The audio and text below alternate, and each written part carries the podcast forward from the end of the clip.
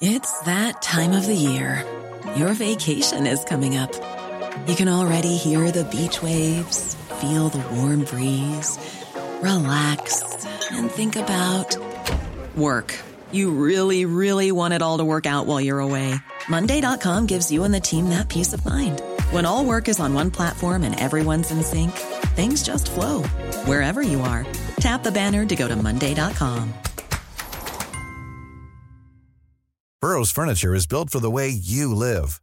From ensuring easy assembly and disassembly to honoring highly requested new colors for their award winning seating, they always have their customers in mind. Their modular seating is made out of durable materials to last and grow with you. And with Burrow, you always get fast, free shipping.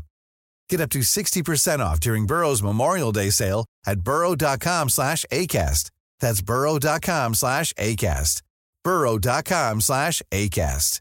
Hey, it's Ryan Reynolds, and I'm here with Keith, co star of my upcoming film, If, only in theaters, May 17th. Do you want to tell people the big news?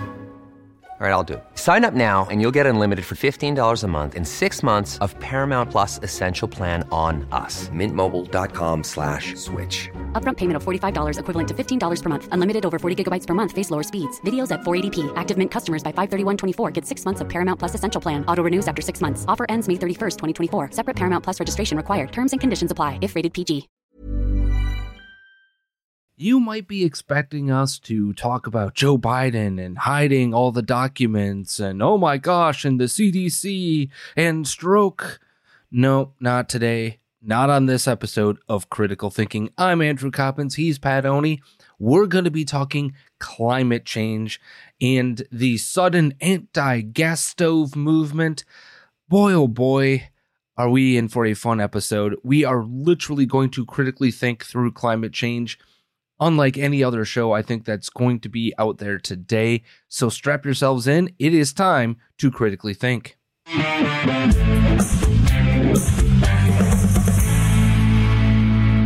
Yes, indeed, it is time to critically think.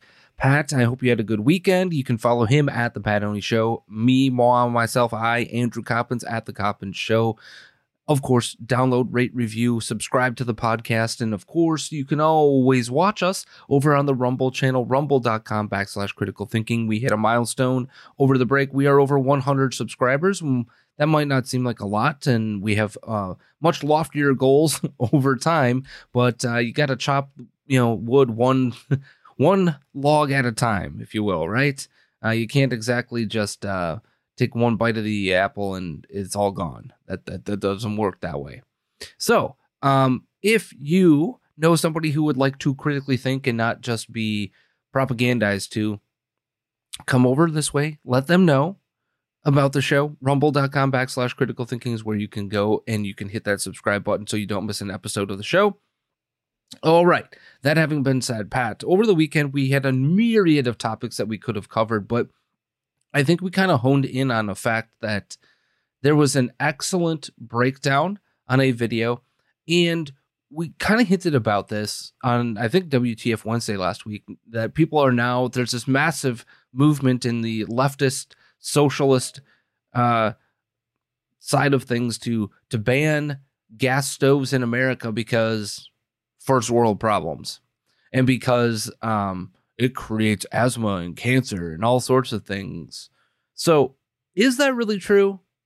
Well, Alex Epstein, who is probably one of the biggest, I wouldn't say skeptics of climate change because he, I believe, well, he believes that climate change is real, but it is an argument over how much humanity has to do with that.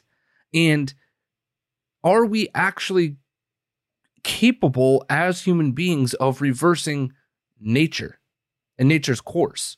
So I, I think that's kind of where he comes down on this, and and his argument is that until we find that that renewable great source of energy that everybody can use that wouldn't quote unquote hurt the planet we have to continue to innovate and use what we currently have as technology so we're gonna we're gonna dive deep into alex epstein but i want you to i i cannot articulate a better i think argument when it comes to how ridiculous it is for the West, how ridiculous it is for this notion that everybody in the world must follow our Western higher than thou ideology when it comes to climate change. And I saw this recently on Twitter. It was a debate at Oxford. And I'm just gonna play it here because this this clip goes for about seven and a half, almost eight minutes. But I'm gonna play just the portion um, that makes what I would suggest is the ultimate rational argument against climate change. And I think it's a, a argument that not a lot of people are going to understand. Right, Pat? Not a lot of people are going to make it because it is no. highly politically incorrect.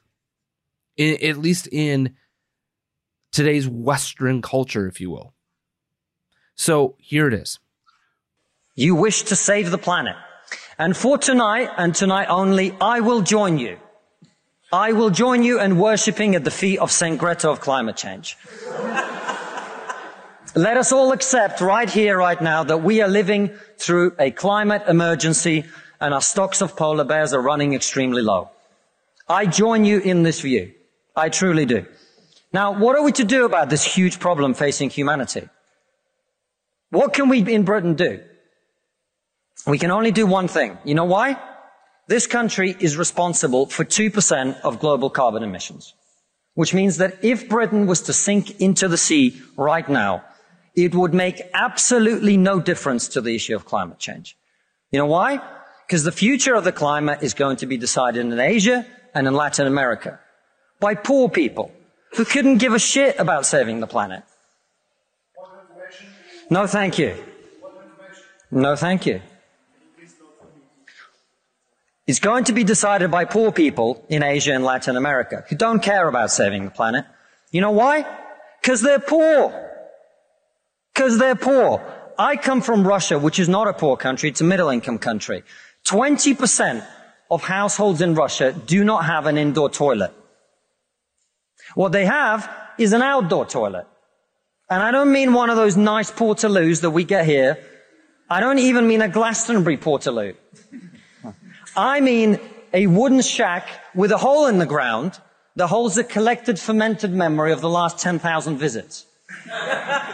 How many of you are going to go home tonight and say, let's rip out our bathroom and erect a Siberian shithouse in the back garden? And if you're not, why should they?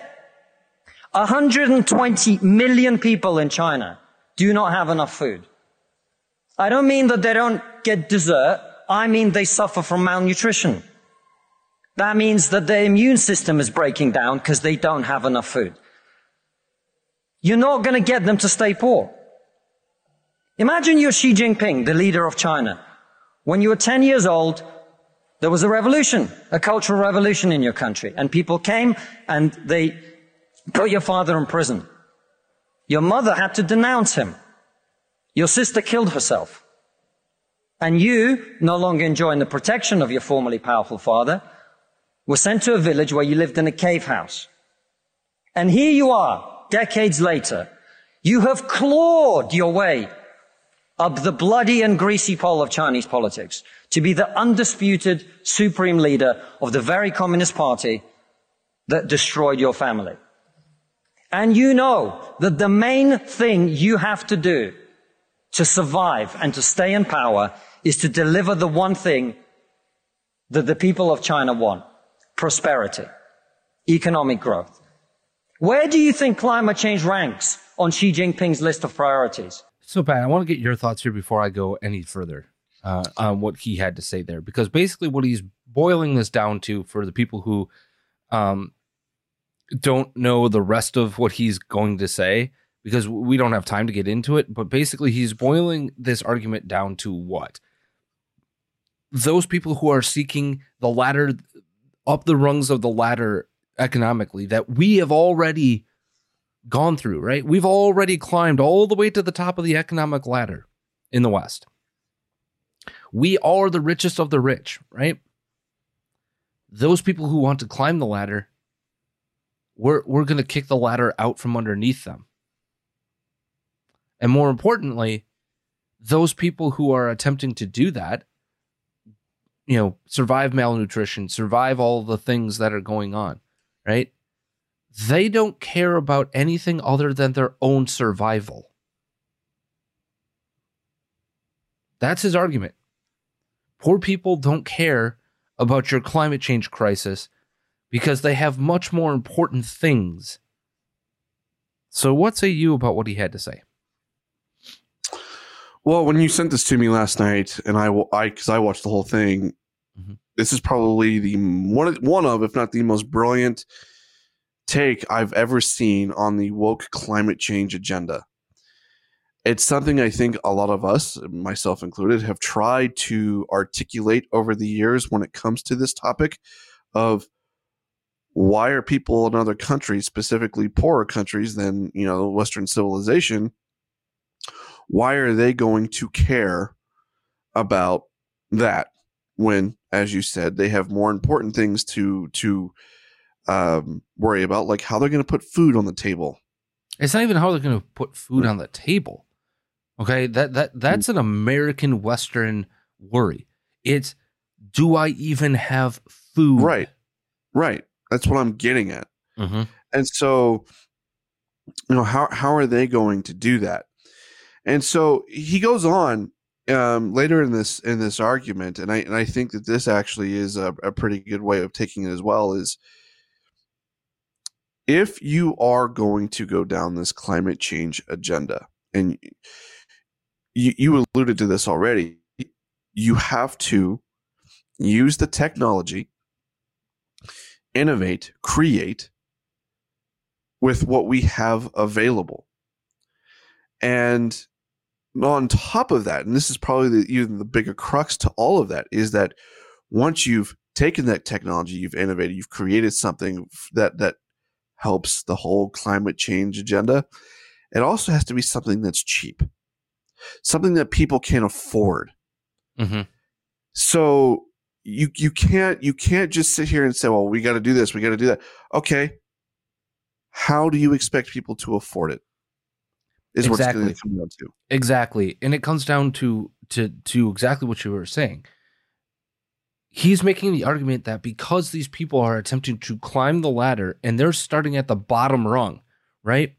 They're starting where we started in probably the 1840s, right? During the Industrial Revolution, okay? Yeah. They're arguably starting there. And how do we know that? Because we're paying the equivalent wage of that day, okay? To people in China to produce your textiles and your goods that you wear every single day for hundreds of dollars. So, congratulations, sucker, right? But but my larger point is you don't and and this is one that Yaron Brooks has made too, Pat. You can't make these people jump from rung one to rung hundred on the ladder and no, skip the other ninety nine. It doesn't work that way, and it can never work that way because they would ultimately fail. Why? Because they don't have the processes, they don't have the understanding, the ability to create the infrastructure, to create the things that need to be created to get you further and further up the ladder. We didn't get to where we are overnight. They're not either. So, for the person that's facing that that that food insecurity, if you will, real food insecurity, not I have to go a mile instead of 0.5 miles to get my food from a grocery store, right? That's not food insecurity, by the way. That's not real food insecurity. Real food insecurity is I have no ability to have access to any food at all. I'm about to die. Nobody in America faces that unless they are doing so of their own free will. Things like addiction, all of that sort of stuff unless they are doing it to themselves, you do not have this problem in America. You don't. It is actually your own choices that lead you down that path. Now, having said that, because of the place on the economic ladder that these people exist upon, It's the technology. It is not cheap. It is not abundant. It is difficult. It is expensive. And maybe in 40, 50, 60 years, where we were, because I'll ask you this, Pat, when they when they started producing the fossil fuel of of crude oil to gasoline, was that cheap? No.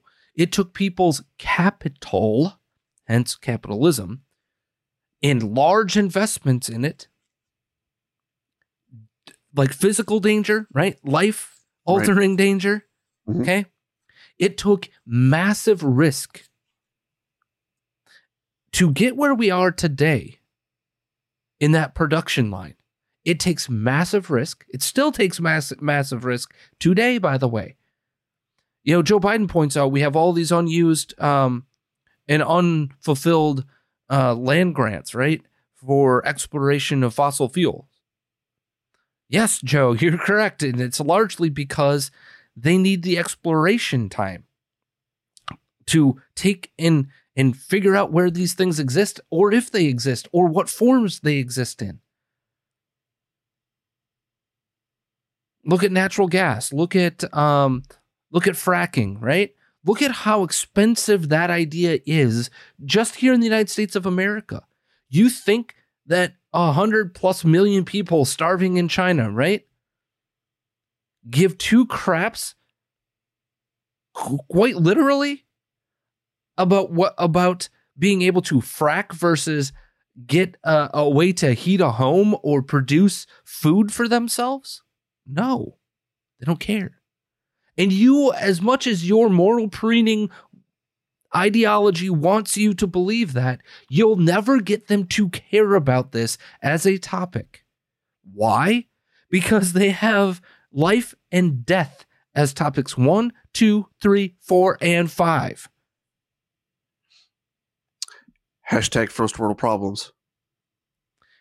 And and I'm not suggesting, by the way, and I've never suggested that we don't become better stewards of our planet. I've never suggested that.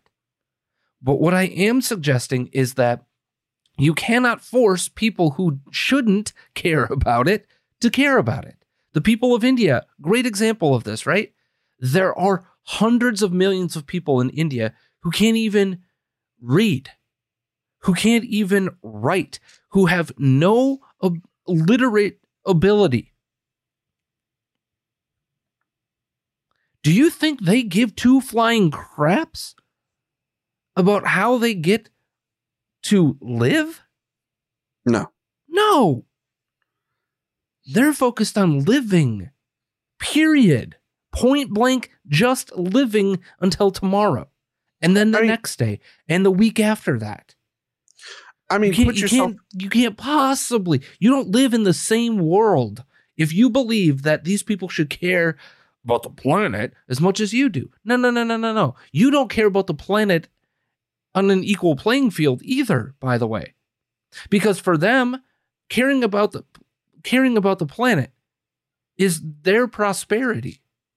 For you, caring about the planet is keeping them poor so that they can't pollute the earth anymore. That's the other argument that he's making here, right? Right. Well, I mean, put yourself in their shoes for for just a minute, right? Mm-hmm. I mean, I mean that that's part of the argument that he's, I think, making without really making is put yourself in their shoes. If if you were in their position, what would you do? Would you be caring about how you're going to survive from one day to the next? And or, he also does this in reverse, Pat. Right. Where he talks about the experience of the 20% of people in Russia who don't even have they, they have to go to an outhouse every single day, right. not out of choice, not out of going to Glastonbury festival, right? Right. What he's talking about is you wouldn't give up your creature comforts to go backwards, right? But you're expecting these people to do that. They they can't make the progress that you have made because you're moral preening, right? Right. But that doesn't mean that we don't also advance technology, right? That's not what he's saying. What he no, is saying is, not. How dare you moralize to the people who are attempting to climb the ladder that you've already climbed? And until these people have climbed to the point that you are at, right? the reality is that they need the things that you used to climb up that ladder. That includes cheap, abundant sources of fuel. And we're about to talk about sources of fuel in a moment. But before we do that, Pat, why don't we play a little bit of the Bee or not the Bee? Are you ready? Oh, I'm very ready today. okay. We'll we'll uh we'll see about that.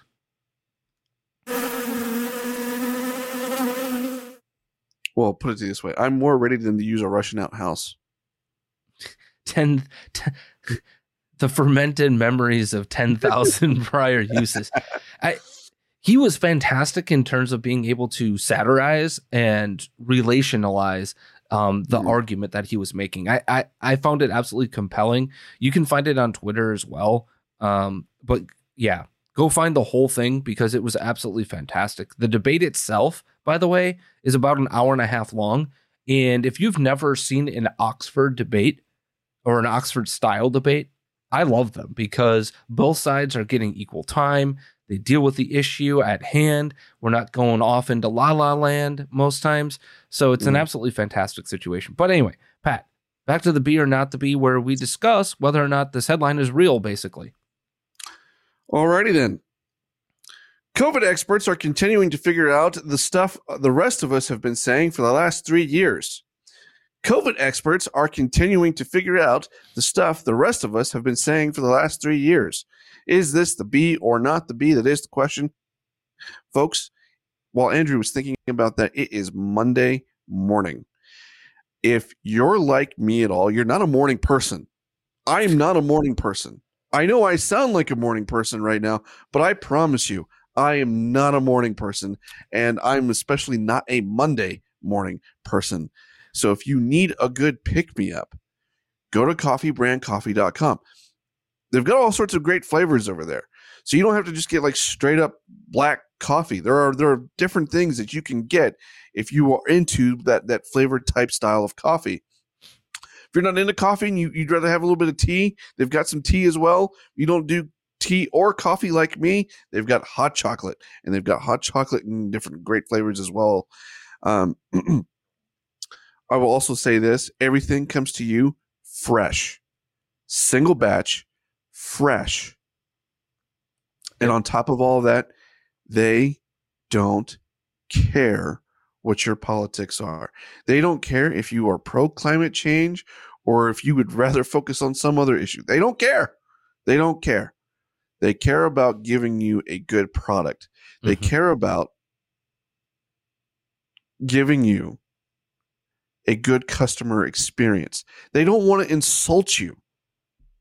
So go to coffeebrandcoffee.com, use the promo code critical thinking at checkout. You'll get 5% off your purchase today. That's coffeebrandcoffee.com, promo code critical thinking at checkout, and get 5% off your purchase today. COVID experts are continuing to figure out the stuff the rest of us have been saying for the last three years. Andrew Coppins, is this the Bee or not the Bee? So, because I know what what has been taking place, I have to go with this being not the Bee because what do we know that the CDC has figured out? And because this is something that I had to to bring to the attention of every single person in in my family over this weekend. This is truth. This is the this is not the Bee and I and I say it, and I and I know I'm right, right, Pat. I've got to be right. You are right. You are correct. This is not the Bee. And, and the reason I know this is because the CDC came out on Friday after our show was uh, recorded and told us what piece of information, Pat, that um, the updated Pfizer BioNTech, uh, uh-huh. uh, which is about 85% of the shots that people are getting, right? If they're continuing to get their booster shots, I would suggest you're a moron for doing so. Period. Amen.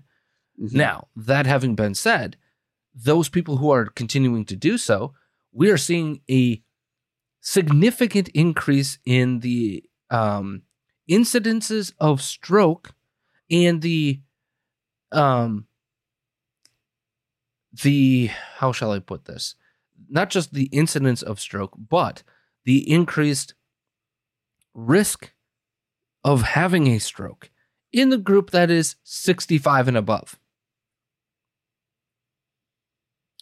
I have people in my life who that dramatically affects them, especially because they've already had strokes. How dare you, Pfizer? You just assume that these things are super fantastic expialidocious.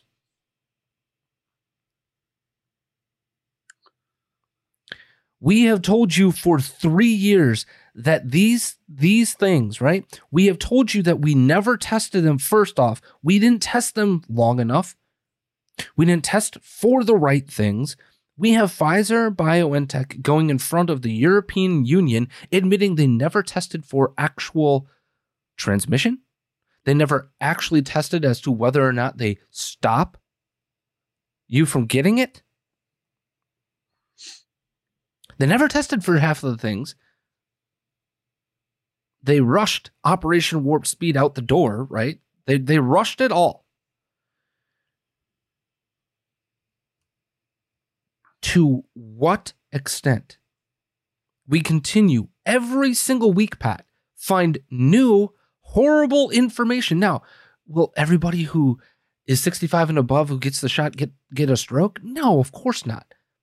But if your stroke if the if your risk of stroke went from 0.0001%, okay, to 1%, that's a problem. Because a stroke can kill you. Oh, and by the way, COVID 19, even if you're above the age of 65, won't kill you at that rate. So if you want to do a strict risk benefit analysis, Pat, right?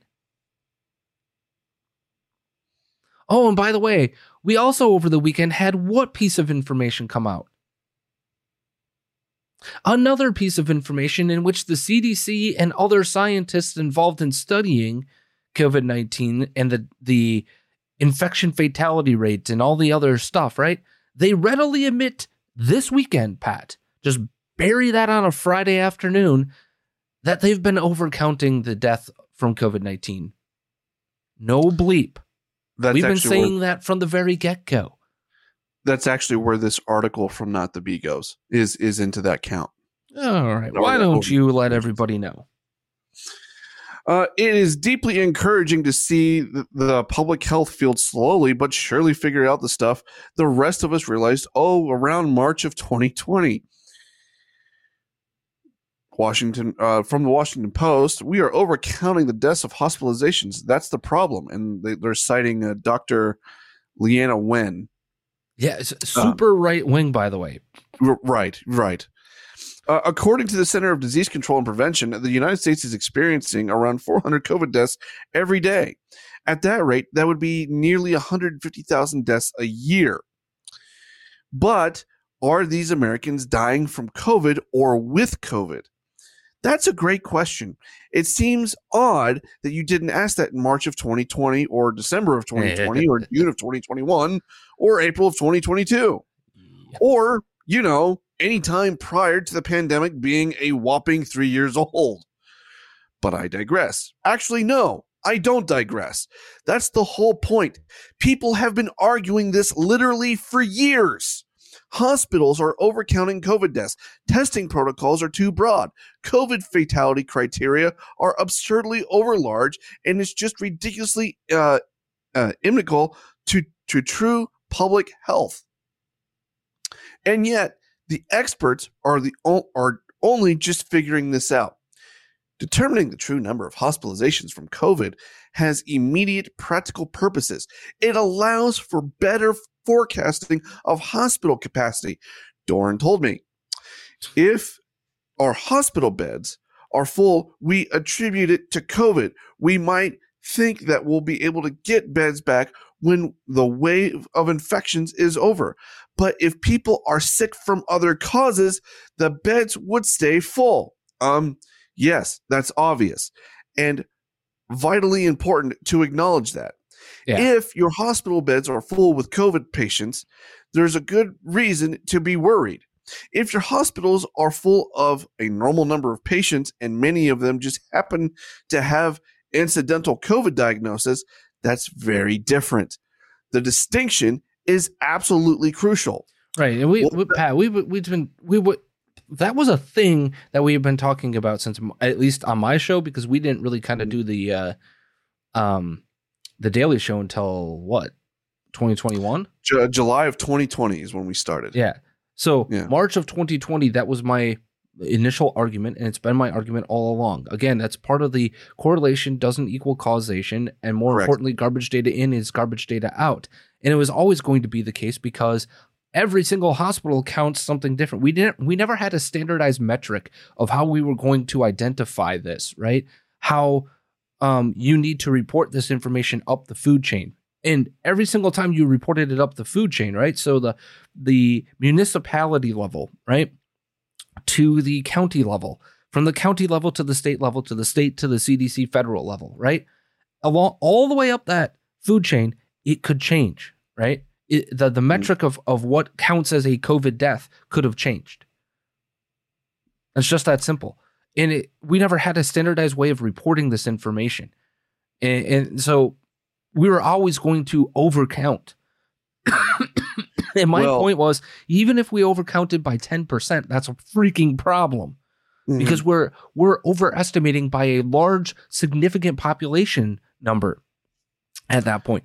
And we talk about um, the incidence of the hospitalization number. Uh, again even people who are on team lockdown for evs right? Even people who are super super cautious even to this day uh, with with uh, interacting with other people right? Even people i know in the in and having spent 30 plus years within the hospital administrative state okay? Even they were like what the hell are we doing if we are at 90% capacity we are actually on a good day when we talk about our hospitalizations right that's a Right. that's a woohoo this is an easy day for the hospital if we're at 95% it's pretty normal if we're at 99% okay it's busy but we we decided a very different thing. And again, today, Pat, I, I bring this up. I, I remember this. Friend of mine goes into the hospital with a totally unrelated situation going on. Okay, they had a it, their blood pressure was severely elevated. Okay, all right, that's a problem. Okay, couldn't get it to come down. Okay, let's go to the hospital because that could create issues with your heart. Could, you know, could, you could you could have all sorts of things wrong, right? The first thing that they said to them after taking the initial information, oh, we need to test you for RSV, flu, and COVID. They're like, what? What? Why do I need? I came here with an. El- do I have any other symptom other than an elevated, uh, an, an elevated uh, blood pressure? No. Do I have a cough? Do I have anything that would associate with it elsewhere? No. Why possibly would they be wanting that information? Because it ups their bed count, because it ups their money, because it ups their stats, right? If if they can say we've got more people with the flu and we got more people with this, what do they get? More grant money, more this, more that, more everything. So we're just gonna suck it all up. Every single person who comes in that door, we're gonna find a way. Well, that's a relatable uh relatable condition, right? Well, if you have an elevated uh, blood pressure, you yeah, you're right. Guess what? Elevated blood pressure says that I also have a heart attack coming. Are we, we right? Like what the hell? Elevated blood pressure with two or three other symptoms? Yeah, okay, go ahead. But that's the only thing I'm here for? What the hell are you doing? This is our hospital system at work because they don't think through this as a way for them to to better inform the public. They think of this as a way to what? Their way to profit. Their profitability comes from being able to fill the bed, to be able to get grant money, to be able to get this, to get that. That's the reality of how this hospital system works today. It's not about treating a patient. It has nothing to do with you or I being treated properly. That is the bottom of the totem pole of a hospital today. Well, and people wonder why why so many are losing trusts in institutions like this. Mm-hmm. Yeah, and and I could go into the example of uh, what's going on with my knee right now. I, I literally said to the orthopedic surgeon, I am not interested in f- temporary temporary fixes to the problem, right? Such as getting a cortisone shot and then doing rehab that will get me right back to where I am today, like into the same spot. Okay, so temporarily I felt better for a week and a half. Great. That's fantastic. I'm interested in finding out what the actual physical problem is. And if it is something that is surgical, let's fix it, right? And if it's something that we can't fix surgically, what is the what is the solution so that I no longer have this issue? And he was like, "Well, I'm a surgeon. I don't I'm not focused I'm focused on fixing your problem currently." Um what? He was like yeah, unfortunately, that's the system we live in is that it's no longer about fixing the problem, right? It's about fixing your current situation. How do we alleviate your current problem? I was like, okay, go elsewhere. He's like, but anywhere you go, any surgeon, they're not they're not going to be fixated on correcting the problem unless there is an actual like a tear or whatever else have you. There that's not what we can do surgically. I was like, uh, what? it was unbelievable. But anyway, uh, we only bring these things up to to have you understand. Three years in, these people are now admitting the things that we knew three years ago to be true. This has been the the longest gaslighting I have ever seen, and the American people, by and large, are still buying it. The amount of people that still believe that masking up does anything is unfathomable to me. That literally, we've got years and years and years of evidence of this not working. The amount of people who uh, still to this day will stand six feet apart from each other or still hesitate to give each other a handshake or a hug. What the F? All right. So, with that having all been said, Pat, one of the biggest trends right now in America to begin 2023 is the quote unquote anti gas stove movement, right? You see AOC and and her crusade and and the far left socialist crowd and and the the hipster MSNBC crowd, right? Mm-hmm. No more gas stoves. Down with the gas stove, right? Because why? Because uh, one article presents to us uh, an increased risk of asthma and cancer, allegedly. So been looking through some data and, and attempting to find the right sources of data because they do matter, right? Okay, so what if that that one source is true? Let's find out, right? Let's let's do the research on this. Well, there's nobody better on this subject than Alex Epstein. He wrote a book on uh, what the heck was the title of the book, Pat? Um, but he's an author of one of the best articles on climate change and fossil fuels. Okay. Is it, is it Fossil Future? Yes, Fossil Future is the title of that book, and it's absolutely fantastic. If you've never read it, go read it. It's actually a really easy read, um, but it will tell you why he believes and why our future should still stay within fossil fuels while also mixing other things in. By the way, he he's not a one or the other; he's all of the above. Um, especially nuclear fuel, by the way. But let's go ahead and get into this, Pat, because um, Alex Epstein starts off a great Twitter thread that I think is important for us to to negotiate. Are you ready? Yeah. Okay. So Alex Epstein begins with this. Calls to ban gas stoves are anti science, anti freedom, and anti energy. Instead of informing us with accurate science about gas stoves so that we can make better decisions, anti fossil fuel activists are distorting science to justify forcing their anti gas agenda on us. So, this is going to be the beginning of a thread from him.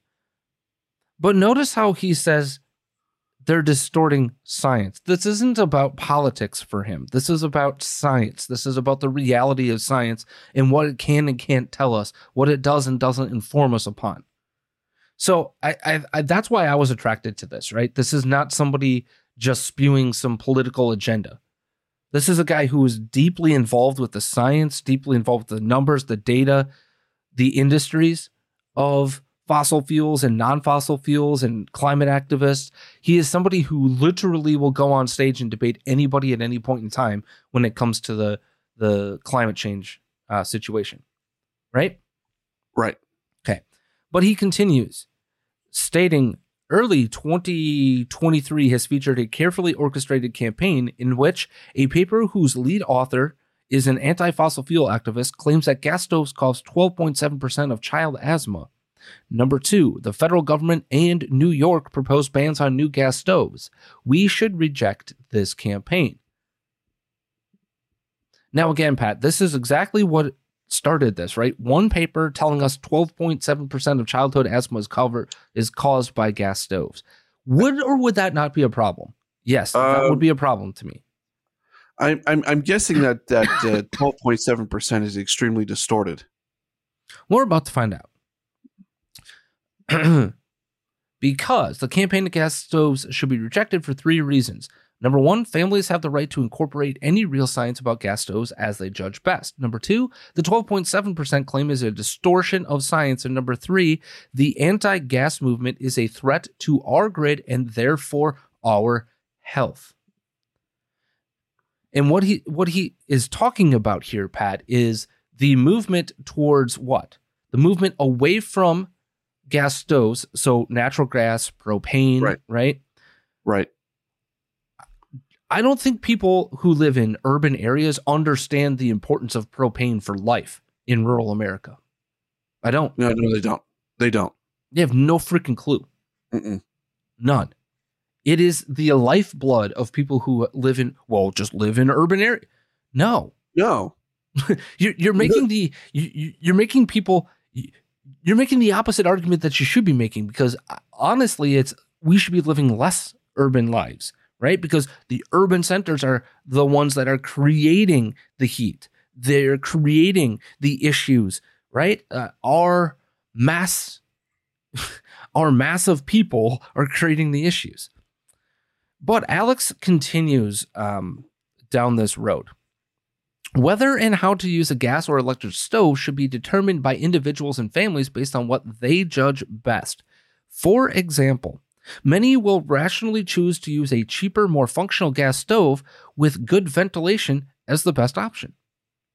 There are many decisions that families make that affect kids' health far more than a gas versus an electric stove.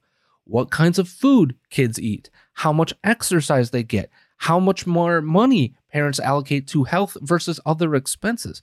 Do governments then get to dictate all of these? And I want to stop right there, Pat, because I firmly believe that's exactly the route that these people who are anti gas stove would tell you they would want to go. That yes, the government has, because this is a public health emergency, the government's going to have the right to tell you that. I, guarantee you that the AOCs, the Ayanna Presleys, Ilhan Omars, the squads, right? I guarantee you the Cori Bushes of the world, Stacey Abrams, all those types of people, the the Democratic Socialists of America types, will tell you that's exactly the role of government. Now, it's anti, it is anti, not even democracy, it's anti American Republican democracy to have that suggestion. No, the government has no role in this other than to maybe help us inform ourselves, right? Maybe, at best, to have that role as an informational source, at best. He continues saying, Does anyone have the right to dictate what parents feed their kids, how much exercise they get, and how much of their money families spend on healthcare? No. The, they only have the right to try to persuade parents with good info and arguments. The same applies to gas stoves. Whenever someone offers you quote unquote science, not to inform your voluntary choices, but to impose a ban on you, you can be confident that what they are calling science is a distortion. This is certainly the case with the pseudoscience claim that gas stoves cause 12.7% of childhood asthma. Well, why does he say that, Pat? Right? Like, what is the argument here?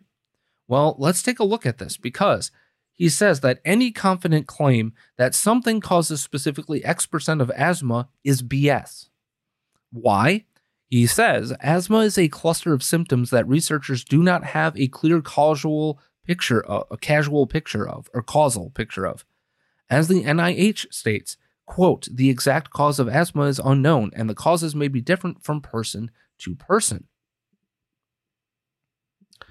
So, what he is stating here from the very get go, Pat, is already the the the idea the the very basis of the idea that there's any sort of a percentage that you could possibly tell somebody of childhood asthma existing because of XYZ is insane. They've never been able to do that. Why? Because it's it's an individualized situation. Somebody can get asthma for a myriad of reasons, right? Somebody could have um, cold induced asthma, by the way, right? Like if you go out in the cold and you try to exercise, it will create asthma for you. Or you could have ex- exercise induced asthma, right? You could have all sorts of different things that could cause your individual asthma. And to suggest that we know what that causal relationship is, is BS, according to Epstein. But he continues telling us, Pat, that strong evidence stoves are not a leading concern for asthma. In the US, both California, a state with one of the highest gas stove uses, and North Dakota, a state with one of the lowest gas stove uses, have some of the lowest asthma rates. Not gonna lie, I I kind of thought that would be the other way around. You would think California would be one of the ones that using the most electric stoves, and North Dakota, being a more rural state, would be using more gas stoves. You would think that, but that that doesn't seem to be the case.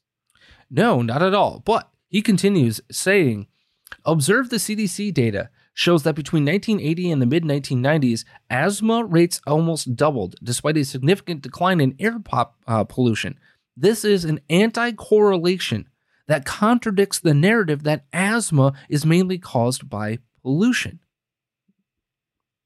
Again, nearly doubled, despite a decline in air pollution. Because what are we making the argument about, or what is the argument about gas stoves? That they emit what? Pollution. Right. Like bad things.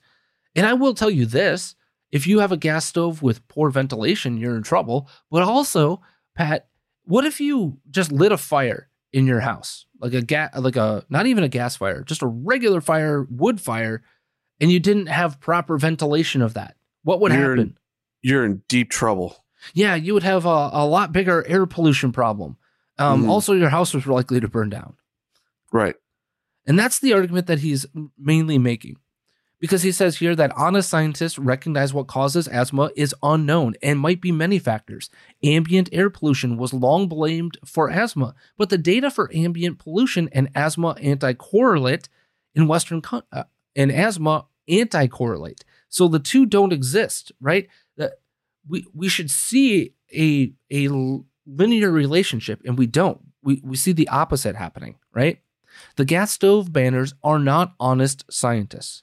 He also points out this, Pat. Um, oh, it's this one. Sorry, wrong one. Despite significant decrease in U.S. ambient air pollution over the last decades, asthma prevalence increased. Without a really precise understanding of all of the moving pieces, detailed attribution to things like gas stoves without empirical research is pretentious pseudoscience.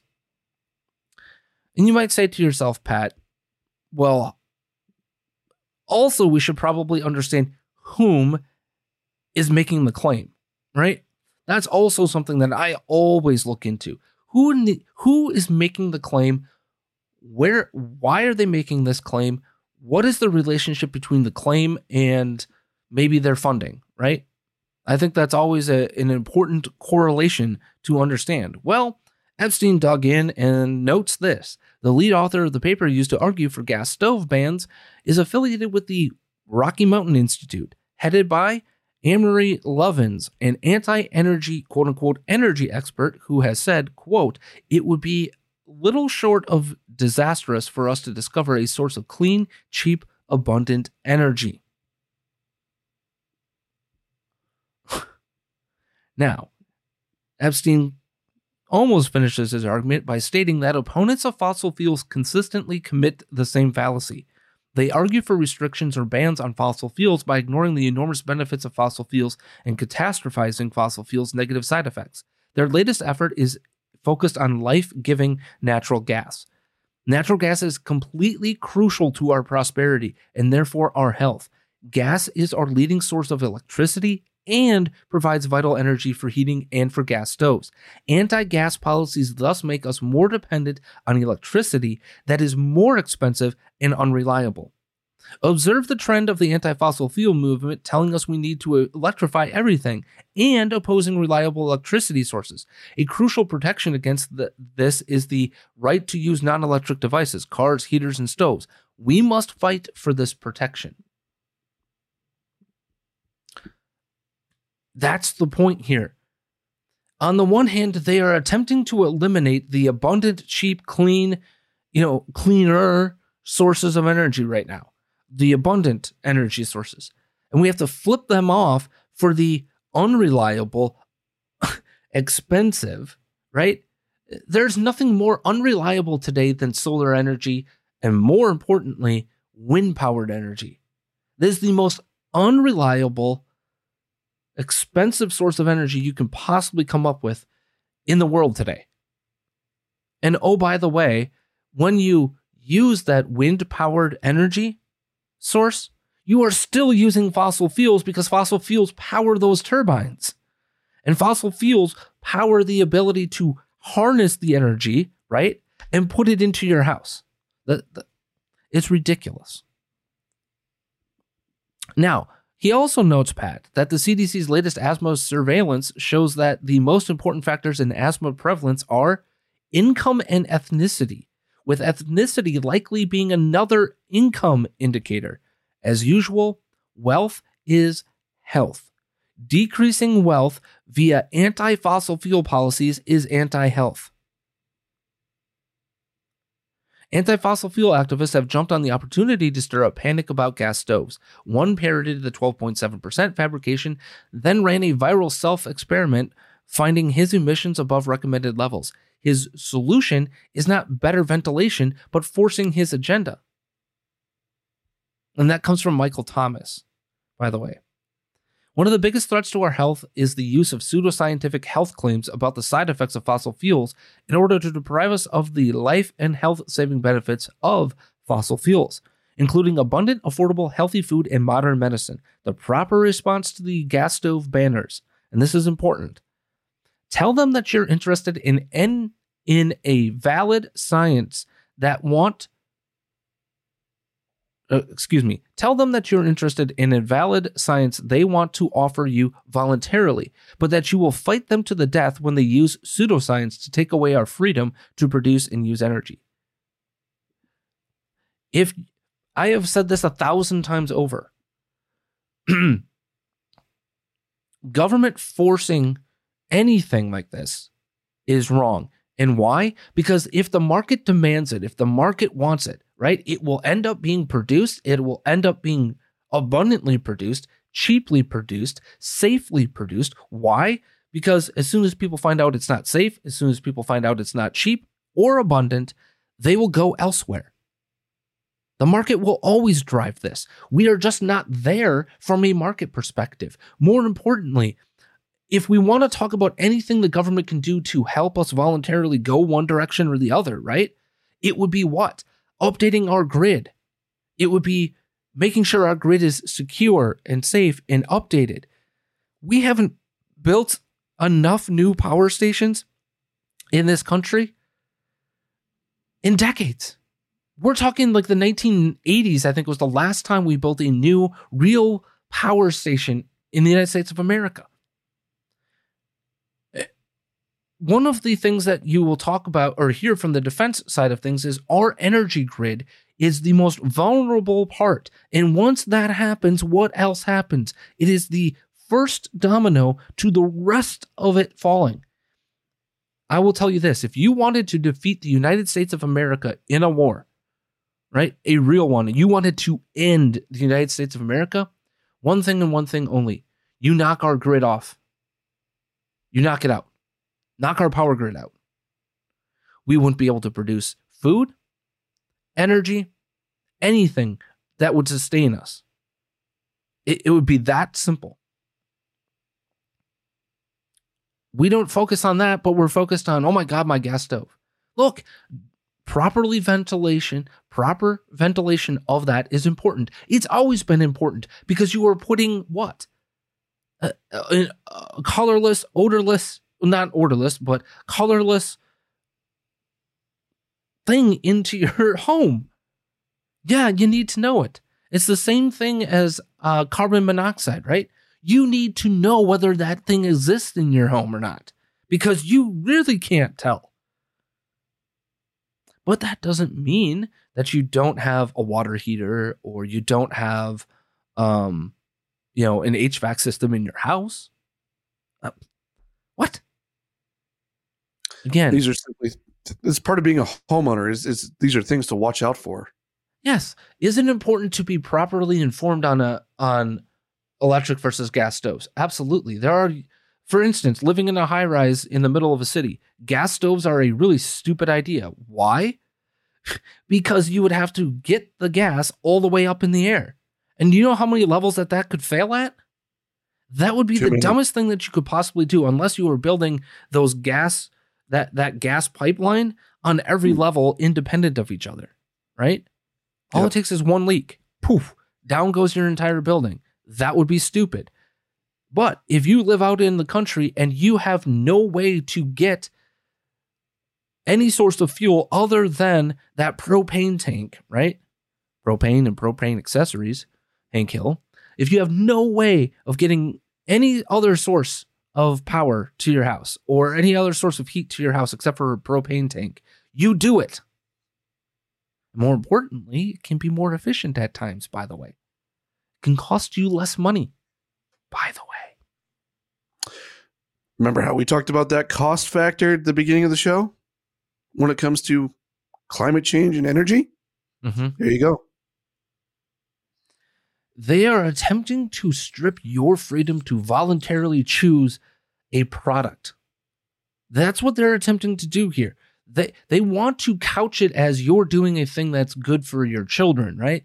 Or for your health. Again, this is the argument Epstein is making. I want you to understand this. This is the argument you need to be making at home. There is absolutely no way in hell you can make a causational or a correlative argument because we cannot know for certain any cl- anywhere close to an estimation of certainty that 12.7% of new asthma cases are coming from gas stoves. How? It is an impossibility because it turns out that asthma is a myriad of factors, including your wealth, including your ethnicity, and also your uh, your exposure to healthy foods and your exposure to healthy conditions, right? There's all sorts of things that can contribute to it. Your genetics can be involved in that. There's been a uh, there's been a myriad of studies out there, Pat, that prove that there's at least some sort of a genetic link to the chance of these things happening. If you have asthma, there's a chance that you might pass it along. Now, there's no proven correlative, right? It is a possibility scientifically.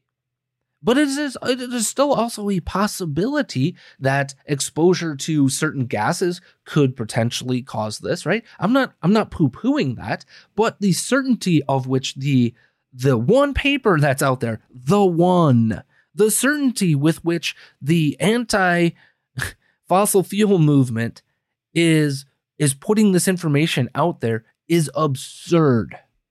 So if you want to fight it, ask them very simply, have you considered any other factor? Is there any other factor that could increase your risk of cancer, could increase your risk of childhood asthma, which these that that article, that one article, that one paper presented as just undeniable truth. Here's the argument you make. It's very simple. Again, you have no causational relationship proof, none. So if you're going to try to strip me of your of freedom, right? If you're going to try to do that, you better have the goods, and you don't. You can't. It's an impossibility. Just like it is when, well, it prevented X amount of deaths, right, for COVID. That it's impossible to know. It, it- the, the the vaccine present prevented X amount of infections. Bullshit. You have no idea of knowing. Prove it. And then when you go to the people who are attempting to prove it, what are they using, Pat? models, Mhm. not, not actual proof, because it is an impossibility to prove in reality land, not in the IHME and Imperial College science land. It comes down to two arguments here. You can't make the poor care about climate change more than their ability to live. And you can't make people who want to make decisions, right? You can't make people make involuntary decisions when it comes to their energy. Because to do so would be to suggest what? That you want more people to be poor? That's the uh, ultimate argument that when when you break it all the way down, you want people to go from the wealth of today to the wealth of a 100 years ago. And ain't nobody, and I mean nobody on this planet that wants that. Like I, I find it hilarious, Pat. I I saw I, I saw this over the weekend. There was a thing about the uh it was like the starving childs in Africa, you know, thing, right? And I get it. Malnutrition, that's terrible. It's awful. It is horrible to see, and we should try to do our best for it. Remember back in the like the 1990s, it was they're living off of less than one dollar a day, right? So if you if you donated one dollar a month to this charity, right? It's now they're living off of less than ten dollars a day. So they 10x their ability to to live. That's progress, not bad. like, wait a minute. So we're we're giving them the tools and the resources and the education and the the um the ability to to help themselves help themselves, right? And they're doing it. And and now we need even wait, what? No. Let them figure it out. Let them go from 10xing from $10 a day to $100 a day, right? Let's let's watch that happen. It's not because we force fed them anything, right? It's because we gave them the tools and the resources to figure it out themselves. And that we have allowed them to go up that ladder, that rung of, of wealth themselves. We didn't force it,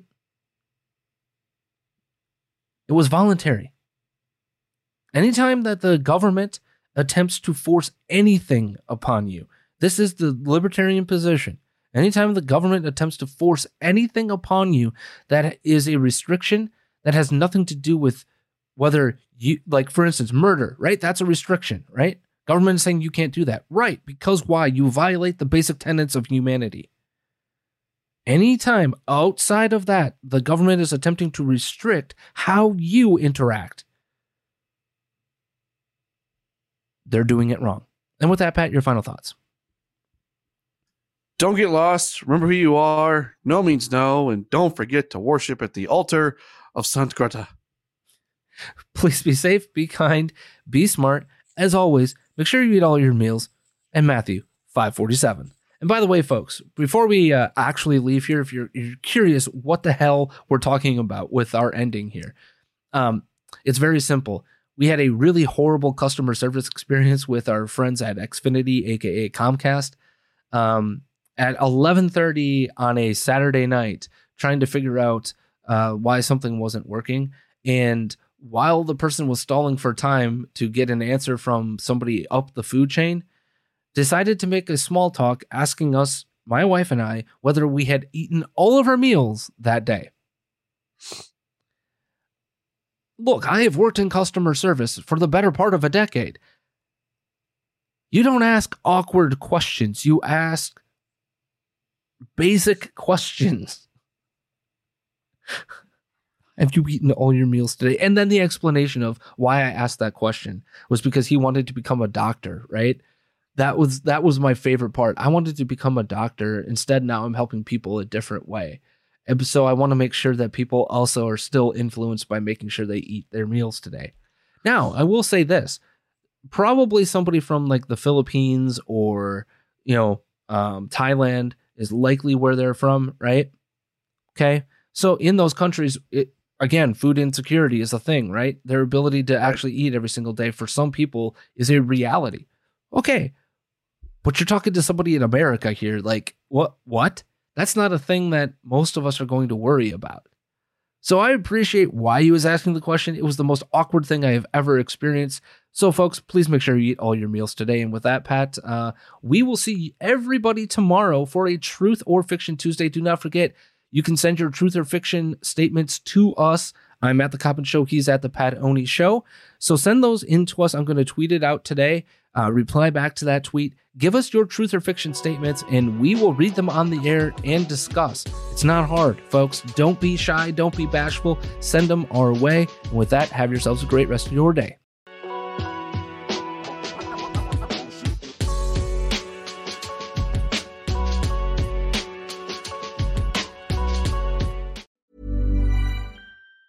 Planning for your next trip?